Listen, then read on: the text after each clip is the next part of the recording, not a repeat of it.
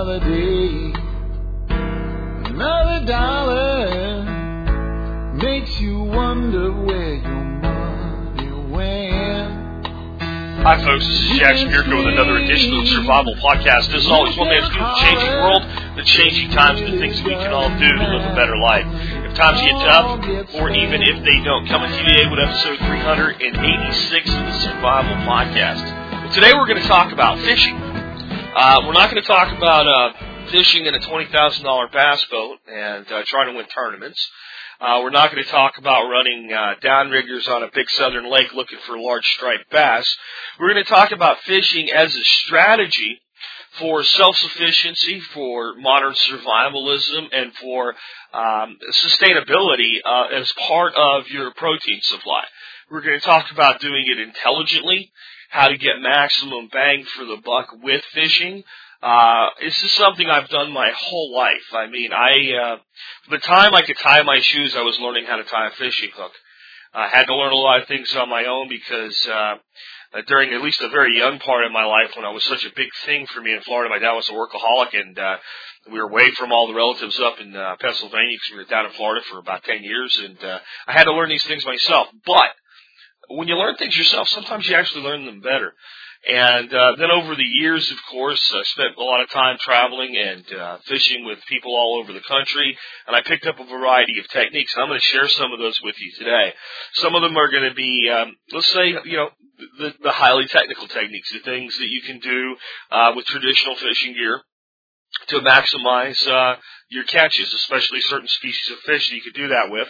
And some are going to be, let's say, uh, low tech techniques, uh, things like uh, jug fishing uh, trot lining, and other techniques like limb lining that may not be legal in all areas. So I have to tell you now in advance to make sure that you verify the legality of anything I tell you today uh, in your state before you try it, because I can't tell you what the law in your state is. That's up to you.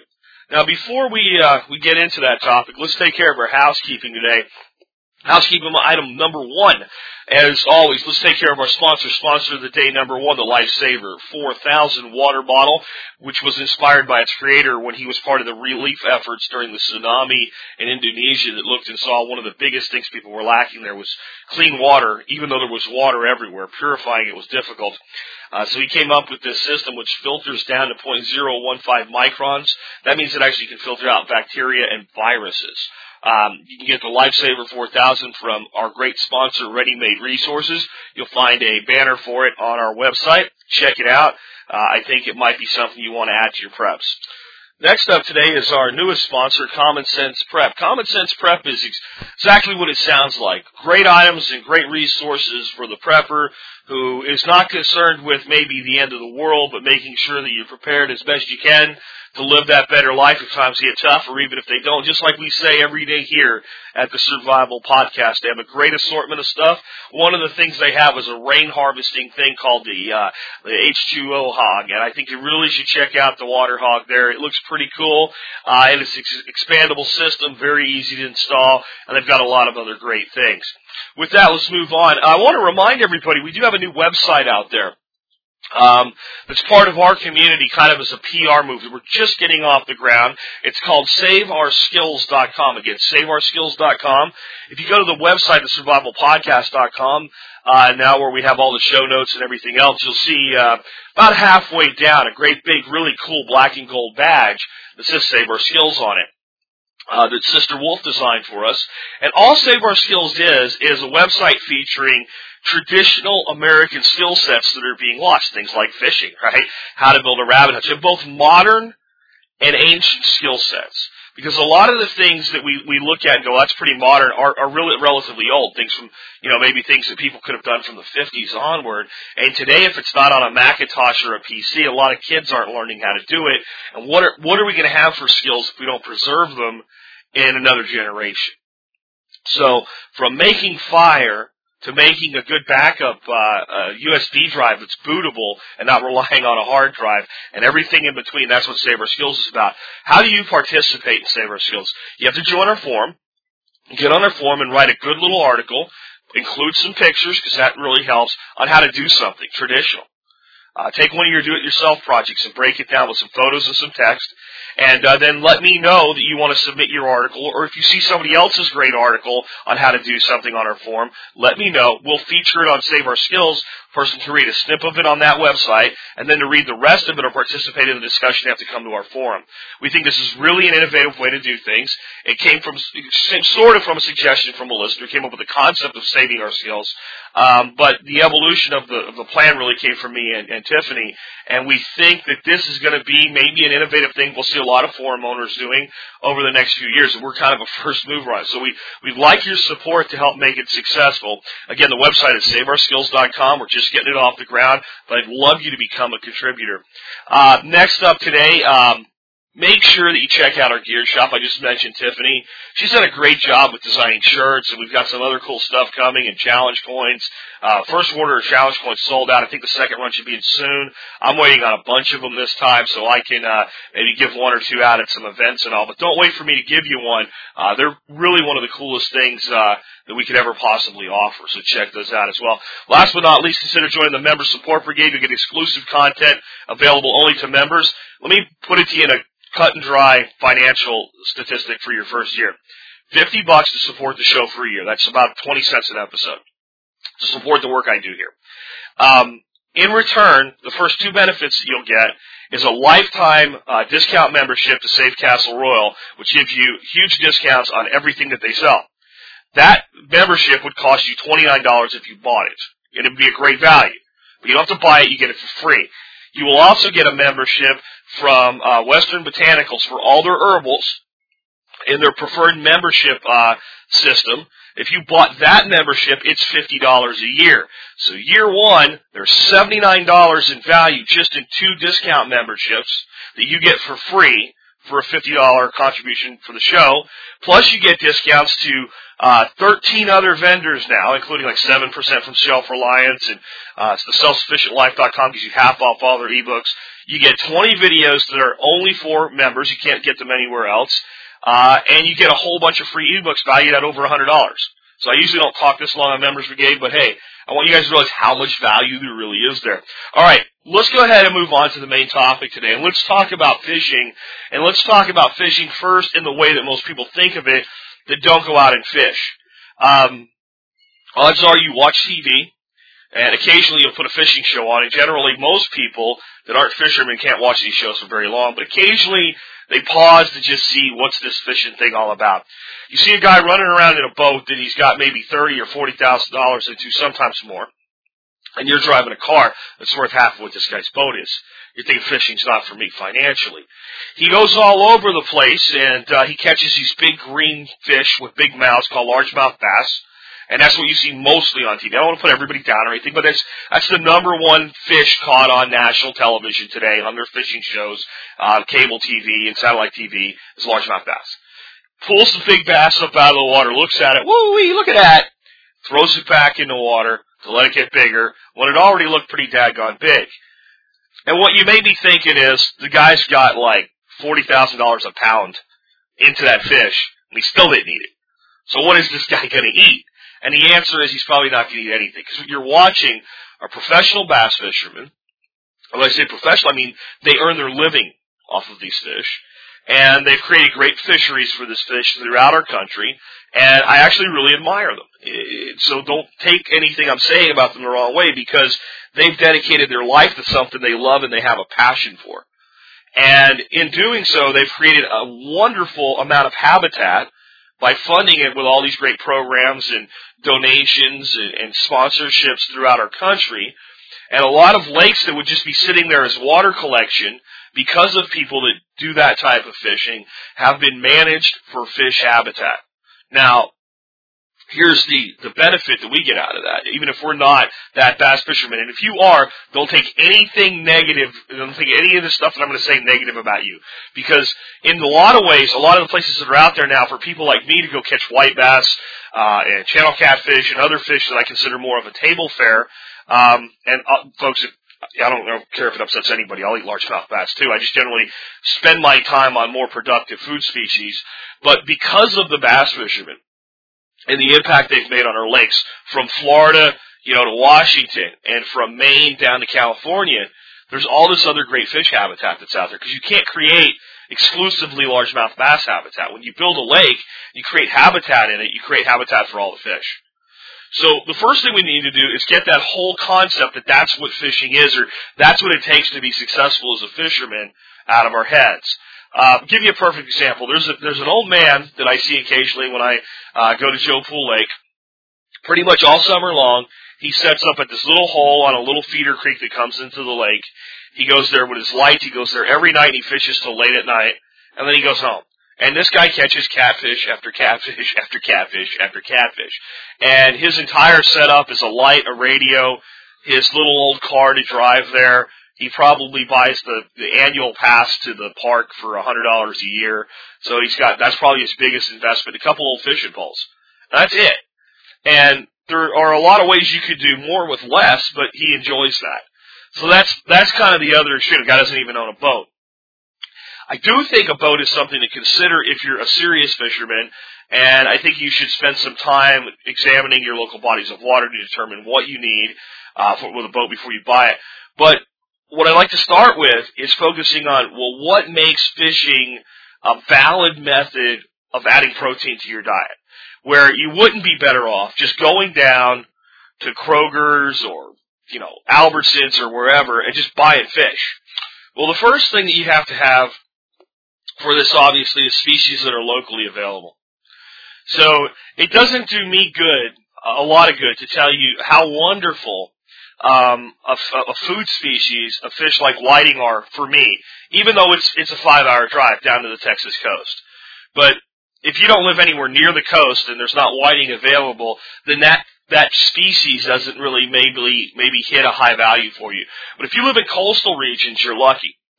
There's probably a lot that can be done with pier fishing and surf fishing uh, that's extremely inexpensive and a really good way to to, to uh, branch out and add uh, more more fish species than the, the person that's landlocked.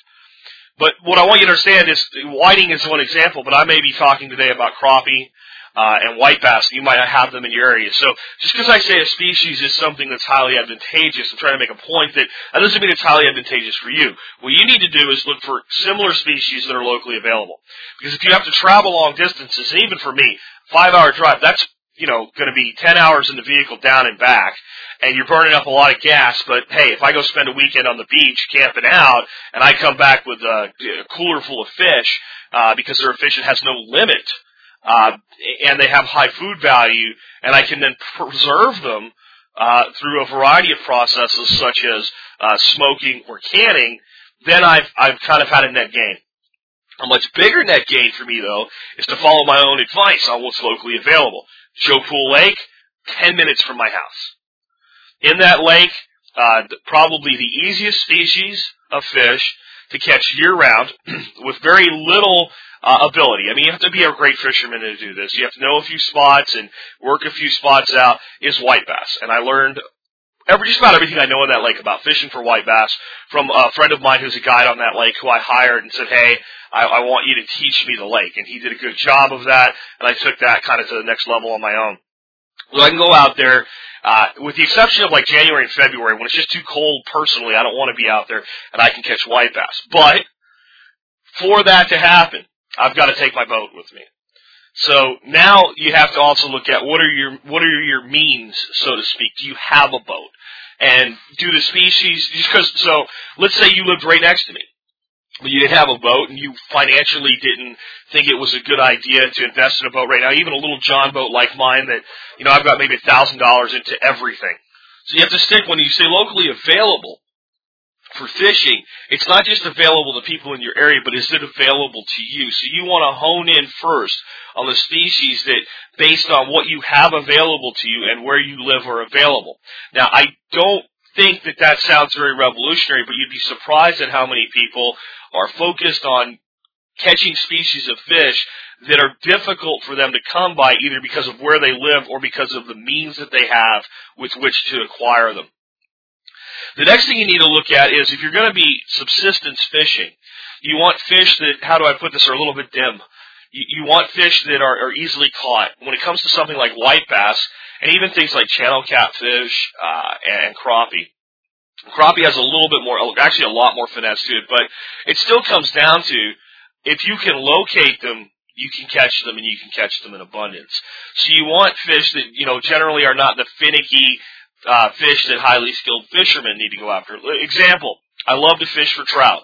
Uh, specifically brown trout, rainbows, and brookies, all throughout this country, wherever they're available. In a lot of places, the, the fish that are available aren't very large, and we start fishing small streams and things like that, there's a lot of finesse. I would I would take people fishing for trout in Pennsylvania when I lived there, and we would go through a you know once you got the, the what they call the stockies, which are the ones they just throw in every year for you to catch out of the big deep pools. Uh, and once that kind of went away and all the, you know, the Saturday fishermen left and people had to actually work for the fish, you take somebody and you'd say, you see that little pocket right there, the way the water's swirling behind that rock, if you, and you'd have them try to cast and they try to cast and they get to the point where they get frustrated with you and say, there's no way there's a fish there, I've been all over it. And then you go in and you, you, you make a skilled cast because you've been doing it your whole life and you drop it, you let it come right through there just the right way and bam, and you pull that fish out. It's great.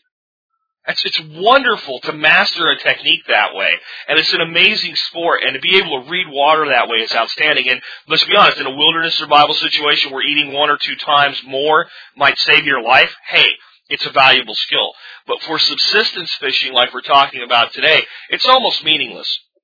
Because even a limited trout uh, in, in most states, I think they're pretty good about the trout they stock in Arkansas, actually, as far as size. But they're relatively small fish. They have low bag limits, and uh, a hard day's work is going to put maybe one meal on the table. Now, if I'm going to do a hard day's work, I can put a lot more than one meal on the table. So what we're looking for then are, are fish that are easily captured, and we're also looking for what are called high bag limits. So you're looking for fish where your limits are 12 or more, and some fish have limits as high as uh, 25. Some fish have no limit whatsoever.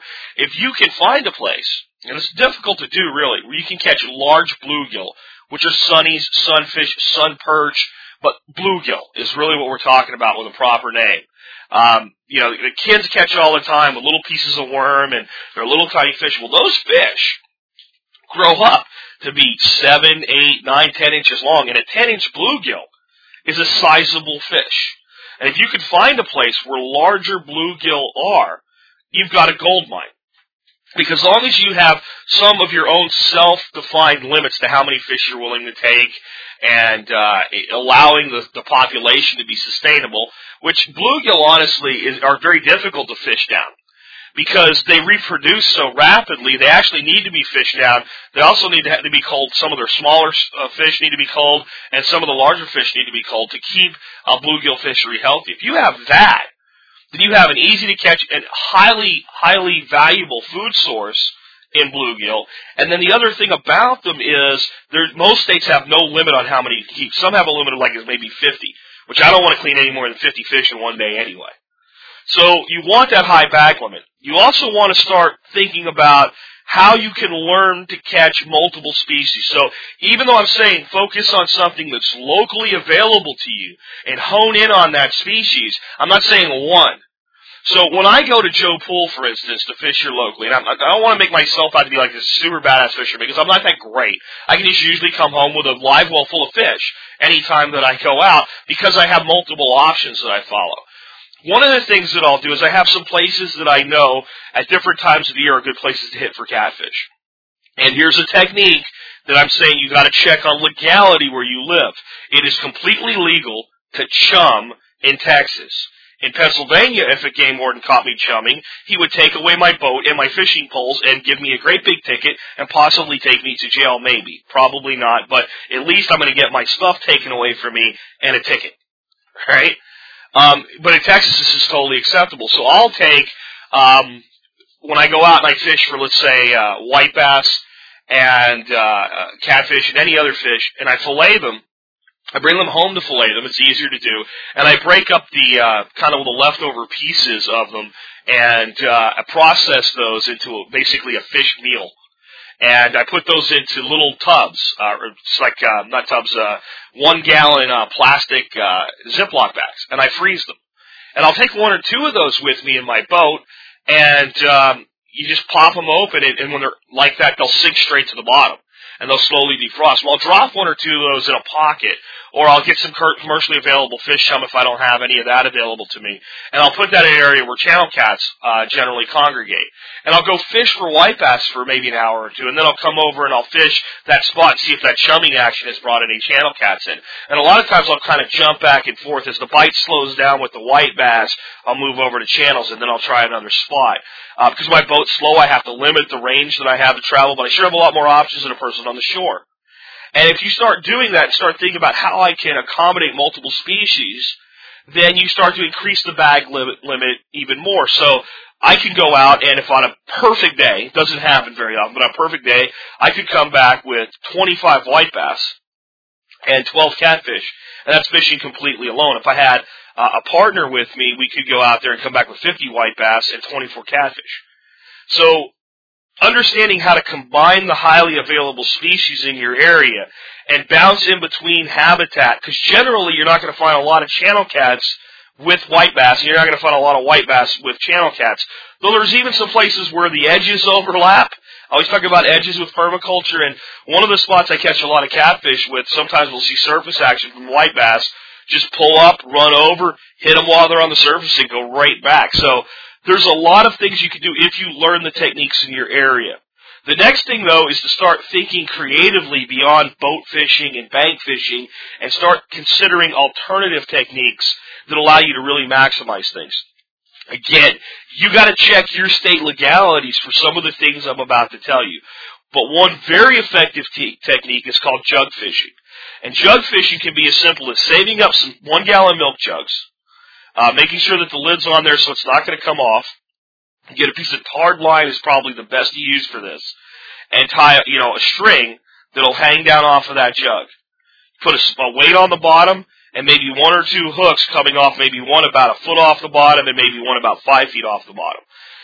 How I put my jug lines together is I tie uh, an overhand loop, just a loop that'll stand off. And if you use tarred line, when you tie that loop, it'll it'll stand off. And what I mean is, if you got your line going vertically up and down, that loop will stick out horizontally, even underwater. That's why I like tarred line.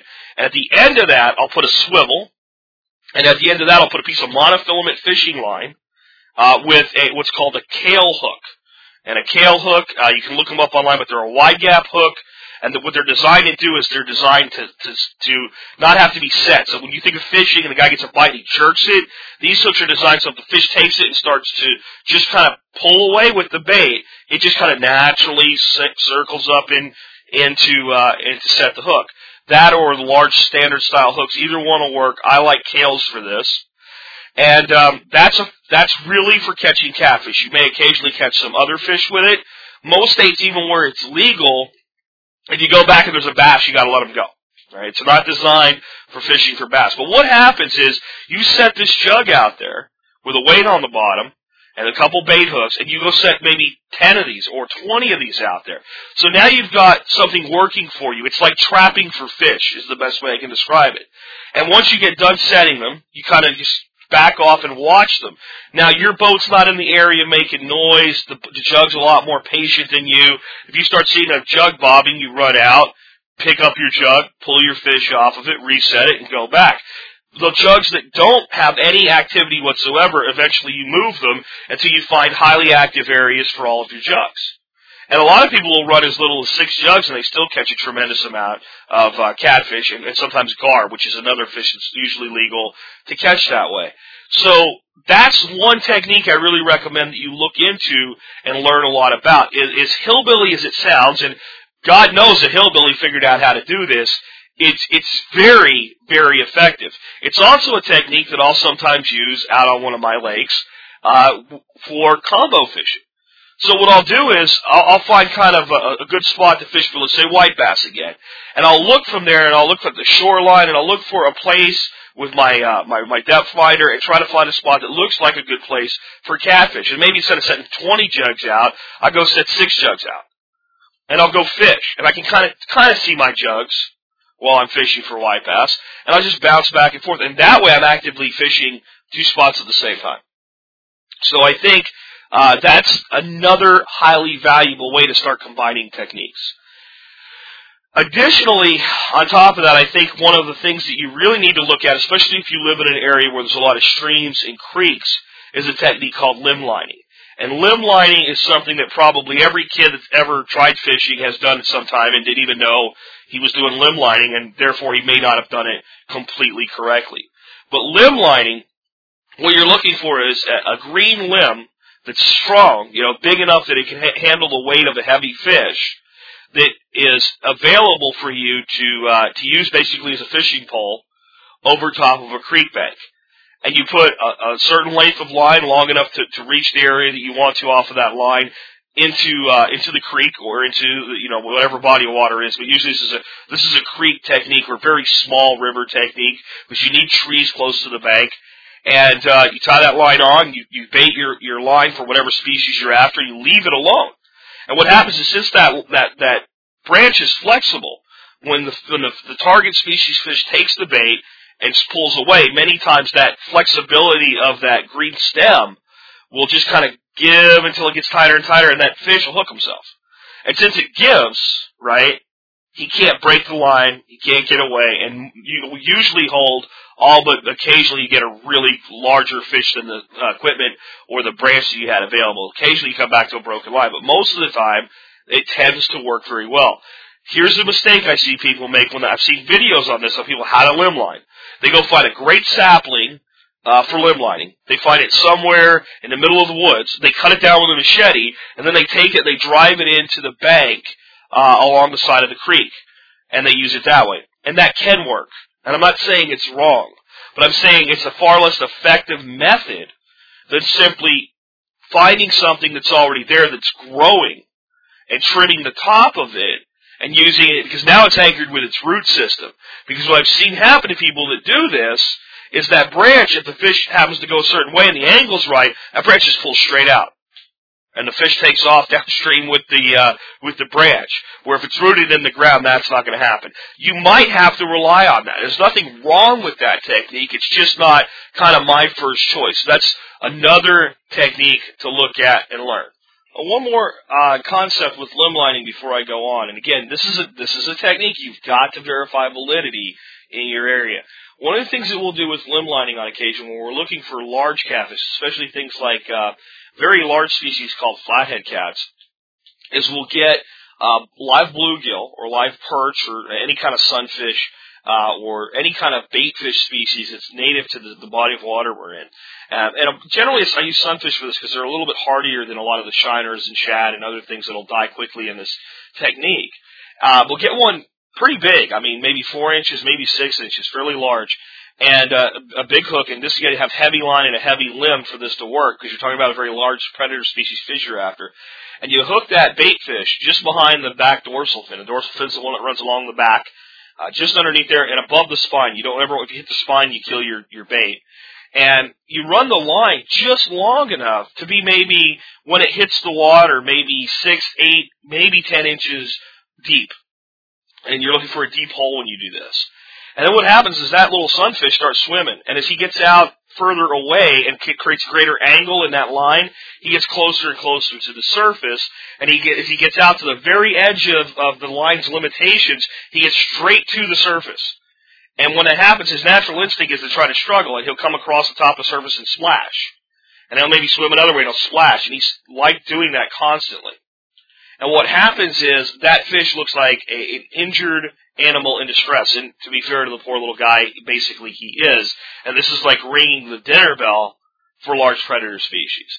So you do that in a few holes, and hopefully, sometime, especially with uh, catfish during the evening, you come back and find a very large channel cat or a very large uh, flathead catfish, or maybe in some areas a large uh, blue cat uh, that, that's taken that, or some other large predator species, hopefully that's legal to be har- harvested in that manner. Because again, just because a technique's legal doesn't mean it's legal for all species of fish. I leave that to you uh, for your own determination in your own state where you, you're operating. But that's a great technique for catching large catfish.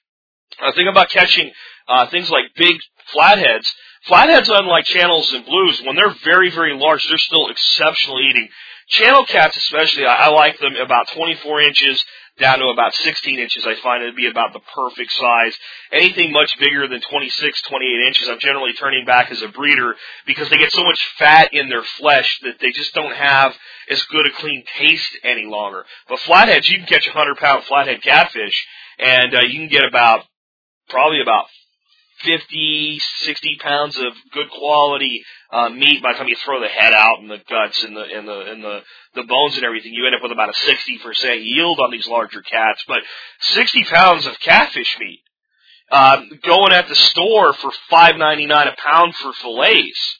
And that one fish is three hundred dollars into your freezer uh, or into uh, the smoker, so to speak. So these are the species that make sense to me in my area. Again, I want you to think about your area and what makes sense to you. The other thing is to think about what other things can you gather as food while you're fishing. One of the things we used to do uh, is go out and fish for catfish. We'd fish in the evenings and we'd run jug lines. Well, while we were doing that, we'd hear morom, morom, morom, and they're bullfrogs, right?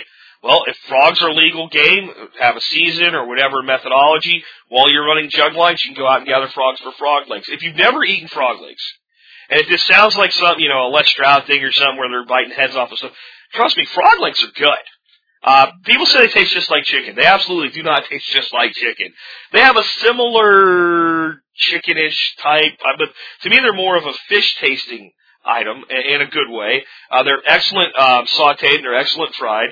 And usually the best way to catch them, if it's again legal in your area and there's maybe seasons and bag limits you have to be aware of, but it's with a good frog gig. Little four pointed uh, trident spear on the end of a pole and we would just cruise around and shine a bright flashlight and hit their eyes and they kind of, you know, stay put and you, you look for, you know, you don't want to take the little ones, you look for larger ones and, you know, you stab them and into the live well they go. Now you have not only an additional protein source, but as you clean them, you have a source of chum or bait. Again, if that's legal where you are. Again, certain places it's legal to gig frogs. It's not legal to do it at night with a light. Some places it's completely acceptable. Uh, some places you can only do it the day, during the daytime. Some places they're probably protected. Uh, there's a lot of places where you have states where it's completely okay to do it, but not within the state parks. So all of these things you have to verify yourself, but starting to stack things. Um, I have a good friend up in Maine. Whenever he goes fishing, uh, he fishes at a place that's just loaded with big, beautiful freshwater mussels. The water's completely clean. They're totally safe to eat. Not all shellfish are safe to eat. So again, you have to verify this for yourself. But he goes out there and he fishes, and he, uh, when he comes back, he doesn't just come back with a pile of fish he comes back with a pile of freshwater mussels as well. So all of these types of situations, you need to be looking at how you can maximize um, your food harvest while you're fishing. It's not always with fish. There may be places where you can gather things uh, like duck potato, or down in the very far south, places where things like taro have moved in and become invasive, and you can harvest taro root. So you can combine foraging with fishing. Uh, during certain times of the year, maybe you can combine fishing and hunting if it's legal where you are, uh, where you can maybe hunt um, from a canoe and hunt predators like raccoons. And I know some people say, eat a raccoon. Well, again, folks, I've eaten raccoons. Pretty good stuff. And there are places where there's, you know, something legal to hunt almost year round. Uh, a perfect example is people that, that fish, and not up here in Dallas where it's all disgusting, but certain branches and parts of the Trinity and the Brazos rivers, and they float fish them, and they take guns with them, and what they're looking for are feral hogs, which are very common in, in, in the very remote riverbanks, and it's a great way to harvest hogs. So now you got a guy out there that's looking for uh, a variety of fish species, but he also has the opportunity maybe to come home with 100 pounds of pork. And of course, there's no close season on feral hogs in the state of Texas. Again, you have to take your state and judge against your state whether or not you can do these things. The next technique I want to talk to you about real quick is called trot lining. Uh, and, and I want to be very clear with this because this is the one where people tend to sound a little bit foolish. They call it a trout line. It is not a trout line. T-R-O-U-T, trout like the fish. It is a trot, like a dog trots down the, the, the street, or a horse trots around the track. A trot line. Uh, a trot line is basically just a great big long strong line with multiple lines hanging off. It's spaced out in a way that they won't move and become tangled with each other. And there's some pretty cool gear to do this with now that are made. There's these very quick releasing clips. And the clip holds the monofilament down and there's a, you know, a hook at the end of it that's baited. And you can very quickly just squeeze the clip and remove it from the, the main line. Uh, and what I see people doing with these is they're running their lines is they keep a bunch of those baited. And when they go out to run their line, they just grab the clip that's on there and they pull it up out of the water and usually the bait's either gone or there's a fish on it. There's a fish on it, they judge, you know, they cull it out, if it's too small, they throw it back right size into the, into the bucket it goes. And then they have a pre-baited line they just throw right back on. It's a very, very effective way to do that. Uh, or you can build your own trot lines and, you know, you can tie and, and pull them up. But I like those quick releases. If I ever do any trot lining again, I'm going to start using them. Uh, because nothing's worse than out there trying to untangle things and deal with problems.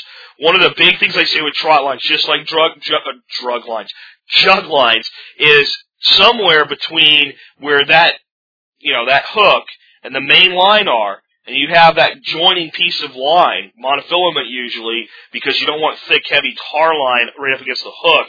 It makes fish more uh, sensitive to just taking it, biting it, and hooking themselves. Uh, you want a swivel. I don't care if it's just a swivel you put on with split rings or a snap swivel, but when I say swivel, I mean something that can turn. And they're available at any place you buy fishing gear. You find all types of swivels. The reason you want that, especially with a species like catfish, if you've ever watched these wildlife shows where you see a guy with a, a crocodile or an alligator, they put a noose on him, and as soon as that, that, that gator knows he's caught, he starts doing what they call a death roll. He starts spinning. Catfish, once they're hooked and they realize they can't go anywhere, they have a tendency to spin. If you don't have a swivel in there, they start twisting and twisting and twisting that line. When you're fishing, it's not a big deal because you're reeling them in. Uh, so it's, it's mitigated. But if they're out there on a jug or they're out there on a trot line doing that for a long time, or out there on a limb line, I also recommend swivels for that. And they start doing that twisting, eventually they weaken the line, and even though it's a line they normally couldn't have broken, they do break it. They also tend to tangle everything the hell up. So the first time I built jug lines, I just t- tied the monofit filament directly to the uh, tard line. And when I went out there, I either had broken lines or one little catfish completely tangled and totally ruined that line. I had to completely replace the line. It was more trouble than it was worth to untangle it. And real quick, I snapped to, hey, let's start using swivels. Not only will we increase our catch, but we'll reduce damage to our equipment. All right, the next thing I want to talk to you today about is what if you had a perfect little spot to fish that really kind of was your little honey hole that no one else knew about, and uh, there was some structure there that brought the fish in, and those fish were always you know hanging out around that structure because it was perfect structure, but it was a piece of structure that I don't know nobody else could seem to find even with a depth finder. Um, wouldn't that be cool? And, and sooner or later somebody might find it, but they would find it by luck, and it wouldn't be like a well-known spot. And you could create this little oasis of fish drawing cover and keep it all to yourself. What's the secret to this? PVC pipe. PVC pipe has a density that's very, very close to water, and structures built with PVC pipe don't tend to show up very well on a depth finder because the depth finder works by looking for differences in density. So it sends out this pulse, and that pulse hits the water, and it sees water is a, a certain density. And anything with a greater density or a, a, a less of a density tends to create a different reflection, and that's how it shows up as an object on a depth finder. So if you build structures out of PVC pipe, they're very difficult, if not impossible, uh, to find. And what people tend to do is they build tree systems out of PVC pipe and then maybe take a five gallon bucket, put the bottom of it in there and fill it up with concrete, let it harden, and then they drop those things into water. Again, in certain areas, this is highly illegal because you're dumping trash. And it's not really trash, but some states would see it that way. Uh, on private bodies of water, of course, you can pretty much do whatever you want as long as there's no toxic chemicals, and there's no toxic chemicals when you do this. But the reason people like PVC, especially if you stick stick to uh, using smaller sticks of it and building like long, uh, like like a center column and a bunch of stuff branching out, is if you're jigging for something like crappie, and people do this for crappie all the time, is an attractive technique. A lot of times a hook won't snag on on the PVC pipe; it'll just kind of bounce and go around it, so you can jig right into your structure. So this is a secret. I'm giving you a secret right now Um, and, and, and none of them will be upset with me because the only time they really get upset is when you tell people where theirs are, and I don't really know where a lot of them are. But this is a crappie guide secret. What crappie guides will do is they'll go out and they'll build their own, they call them brush piles. But a lot of times instead of building them out of brush, they'll build them out of PVC because it lasts forever, it doesn't snag hooks, and it's very hard for other people to find them. This is an industry secret, guys. And that, that's one of the ways they do it. There are other things you can do for structure, such as gathering, and this may be a lot more legal where you're at, because you could gather the, the materials at the lake or at the stream or at the river, uh, a bunch of branches and things like that, tie them together with some vines and go sink them somewhere. Uh, and then the best thing you can do, you can do it with landmarks. You can say like, okay, there's that point and I'm, you know, about 50 feet off of that point. But the best thing you can do is wherever you drop it, uh, get a, even just a cheap little GPS and take grid coordinates. Uh, so that you know exactly where that object is, so you can return to it anytime you want. Again, this is a big time uh, secret of professional guides that they do things like this all the time and that they're, they're never do it illegally. Guides are the most legal people you'll ever see because their livelihood depends on them never being busted for illegal actions. So where it's legal to dump PVC, they'll put PVC in, but where it's not, they'll use conventional brush piles that they'll build for themselves. The Vulnerability is somebody else can find them, but they're not as likely to because they're not the ones that are on the big lake maps that everybody already knows about. So that's one way to create structure. The other way is if you go fish at a place all the time, you're crazy for not creating some structure. And one type of structure that you might create would be primarily based on rocks and boulders. And again, this is one that's going to be pretty much completely legal wherever you go. But if you go and just kind of create, and you might even be at a lake where it's possible to walk out up to maybe your chest height and place these things in an arrangement. And it wouldn't be likely that many people would ever see them. So that's a type of structure, and you can kind of create your own little rock world down there. And any place that you create edges of interaction, it's going to attract bait fish. That's what these structures are always really about.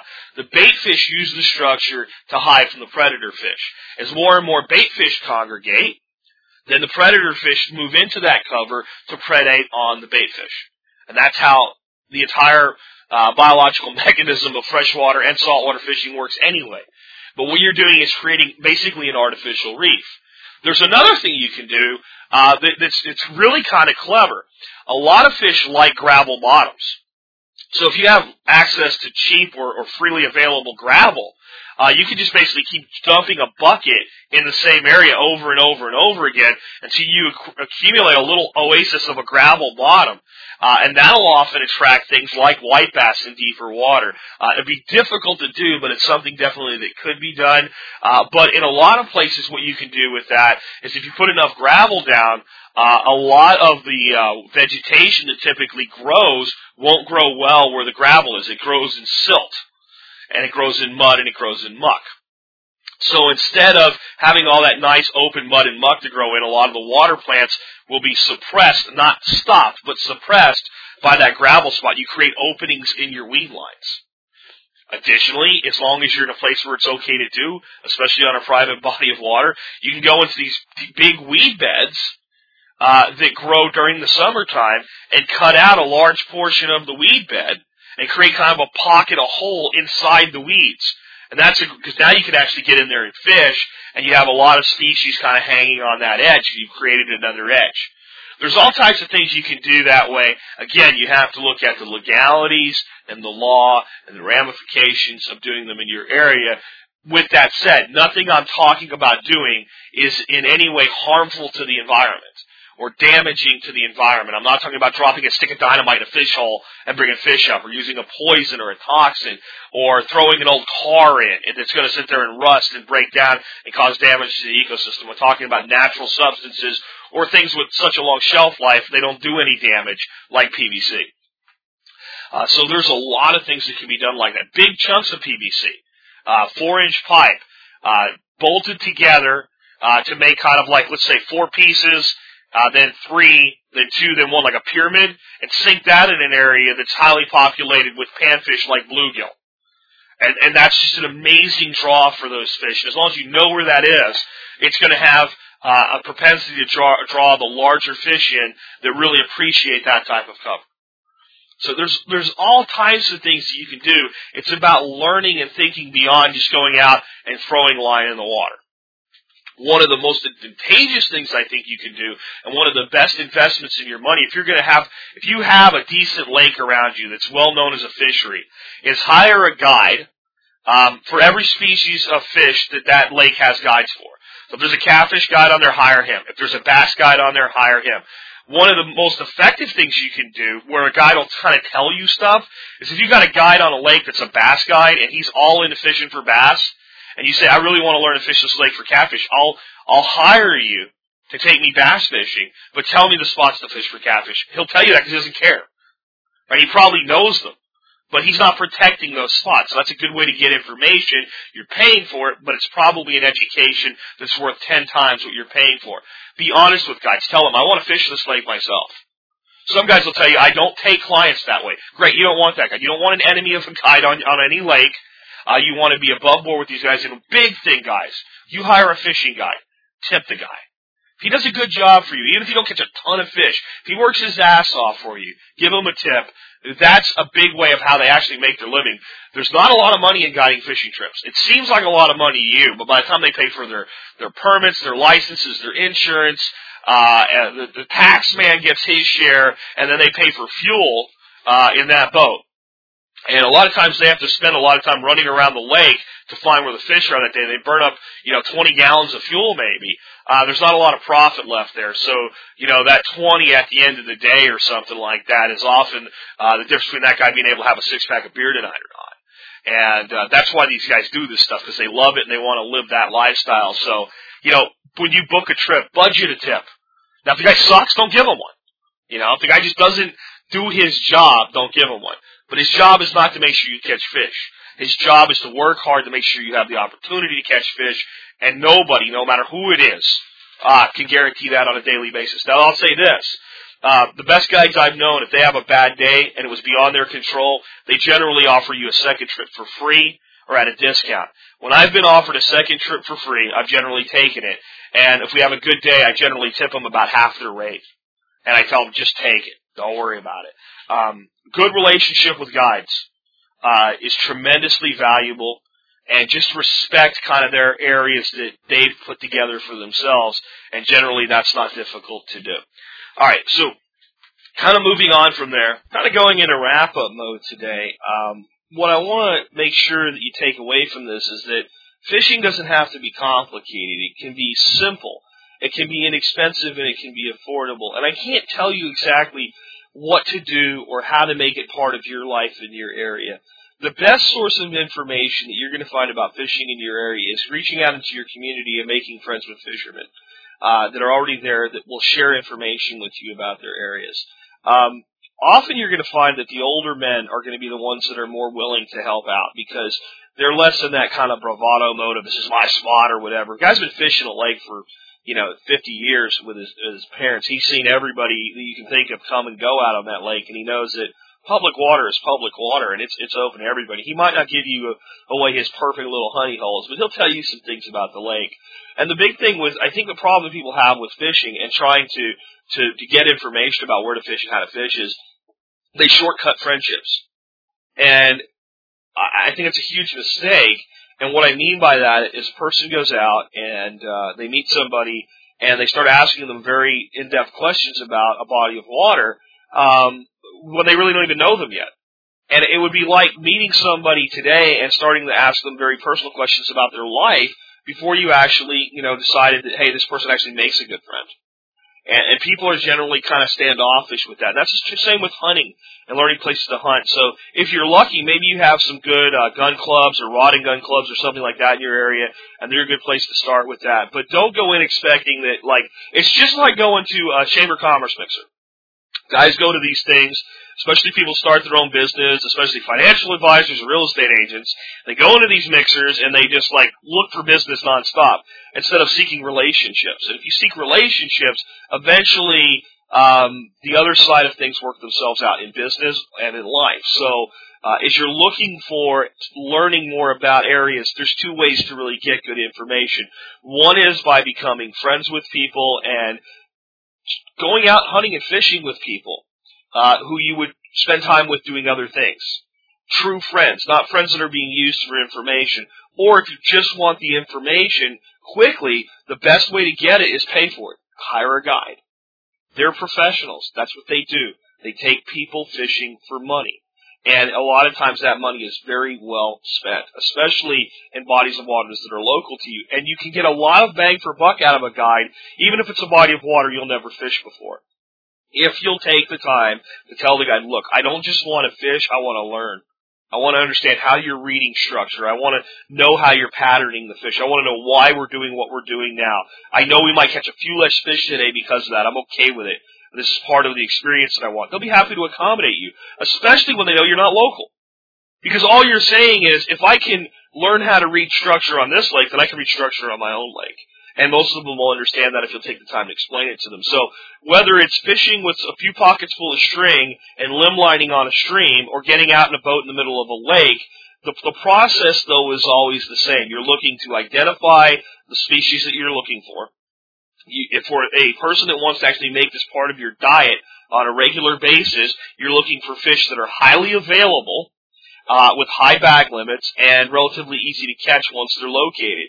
Once those species are located, it's simply a matter of giving them what they're looking for. A lot of people talk about, well, these fish are smart. Fish are generally not smart. Um, they they just respond to specific stimuli. And if something looks like food and the fish hasn't eaten recently, he'll generally eat it. But if it doesn't look like food, he won't eat it. So it's not that he's smart, it's just doesn't the way you're presenting it doesn't look like food to him. It doesn't look natural to him. It doesn't look like something he should eat. But catching fish is actually relatively easy because if you think about it, a fish has to take advantage of any food that comes into uh, his sphere. Because if he doesn't, it may be a long time before he gets an opportunity to eat again. So it's really about location and natural presentation.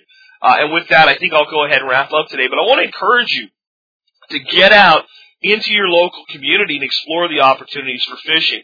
I do get some questions from people. I had one today recently came in about what about toxic waters and uh, chemicals and pollution? And I have to tell you, there's not a lot of bodies of water left in the world that aren't polluted on some level. But that's the same true of the air that you breathe every day. The key with fish is you, I don't care how safe they say uh, fish is to eat. I try to limit my total fish intake to no more than one meal a week, and I think two would be fine. But I definitely wouldn't go higher than that. We have mercury in our fish, uh, whether they're in the ocean or in fresh water. A lot of our fresh waters have been polluted with P- uh, PCBs. Um, some places it's considered enough to issue a warning not to eat the fish. Some it's you know enough to people say no more than one uh, meal every two weeks from fish from this body of water. I, I don't have a good feeling about any of the bodies of water with a warning on them. But uh, there's a lot of water out there that it's, it's, it's fairly safe, and the fish are eh, definitely better for you to consume than the steak the average American is eating uh, off the uh, off the you know the the the, the meat uh, the meat counter you know at Kroger that's full of uh, well, you know, uh, antibiotics and, and, and drugs and hormones and all the other crap that they pump in there. So is it the, is it, you know, pristine like it was 500 years ago? No. But understand some of the things are naturally occurring and have always been there. Uh, a lot of the mercury that's in our water systems isn't there because we threw mercury into the water. It's because it's a naturally occurring substance. So if you limit the intake to a meal a week uh, and use it as a protein source once a week, uh, you're probably not going to have any health problems whatsoever as long as you also pay attention to places where they say don't eat the fish from this water. Don't eat the fish from that water. You know, unless it's you know you're going to die tomorrow if you don't eat today, and, and it's once so that you can make it through because of you know some kind of tragic situation, you know, survival situation. Maybe I would I would do that, but that would be the only time that I would ever eat fish from a body of water that our government has even said don't eat that. All right, so so do be mindful of that, but don't let it paralyze you from doing this. Last but not least, consider growing your own fish. Just like we can grow our own vegetation and we can we can grow fruits and nuts and vegetables, we can grow fish. Uh, we can grow fish either uh, from a standpoint of um, you know just straight up uh, aquaculture where we just grow fish, or we can do aquaponics where we grow fish and vegetables together and use each organism to support each other. Really consider doing that Even something as simple as if you put in, let's say, a tenth of an acre pond on a fairly size, you know, nice piece of land, even a smaller pond than that, you know, a twentieth of an acre. You know, you're talking about the average suburban backyard, a pond like that will support a very large quantity, especially if you give them supplemental feed of channel catfish that you can grow in one season to market size.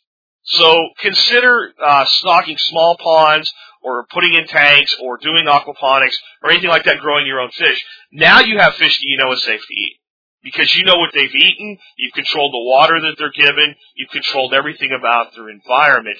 If you take a process like that, add a little bit of wild fish capture to it, grow your own food, you start to come back to the America where a man could pretty much feed his family off the land. It's still doable. It's difficult. It's hard. But it doesn't have to be a 100%. I think the family that combines all of these things together, gardening, permaculture, foraging, fishing, and hunting, and combines all of those together to maybe put 40 to 50% of their food on the table is going to be healthier, happier, and have a better connection to reality. And they're definitely going to be in a better situation to take care of themselves if we ever have a really big tragedy. So I know that today wasn't the typical survival podcast because we weren't really talking about preparedness. We were just talking about living. But understand that that's what preparedness is really all about. Living in a sustainable way.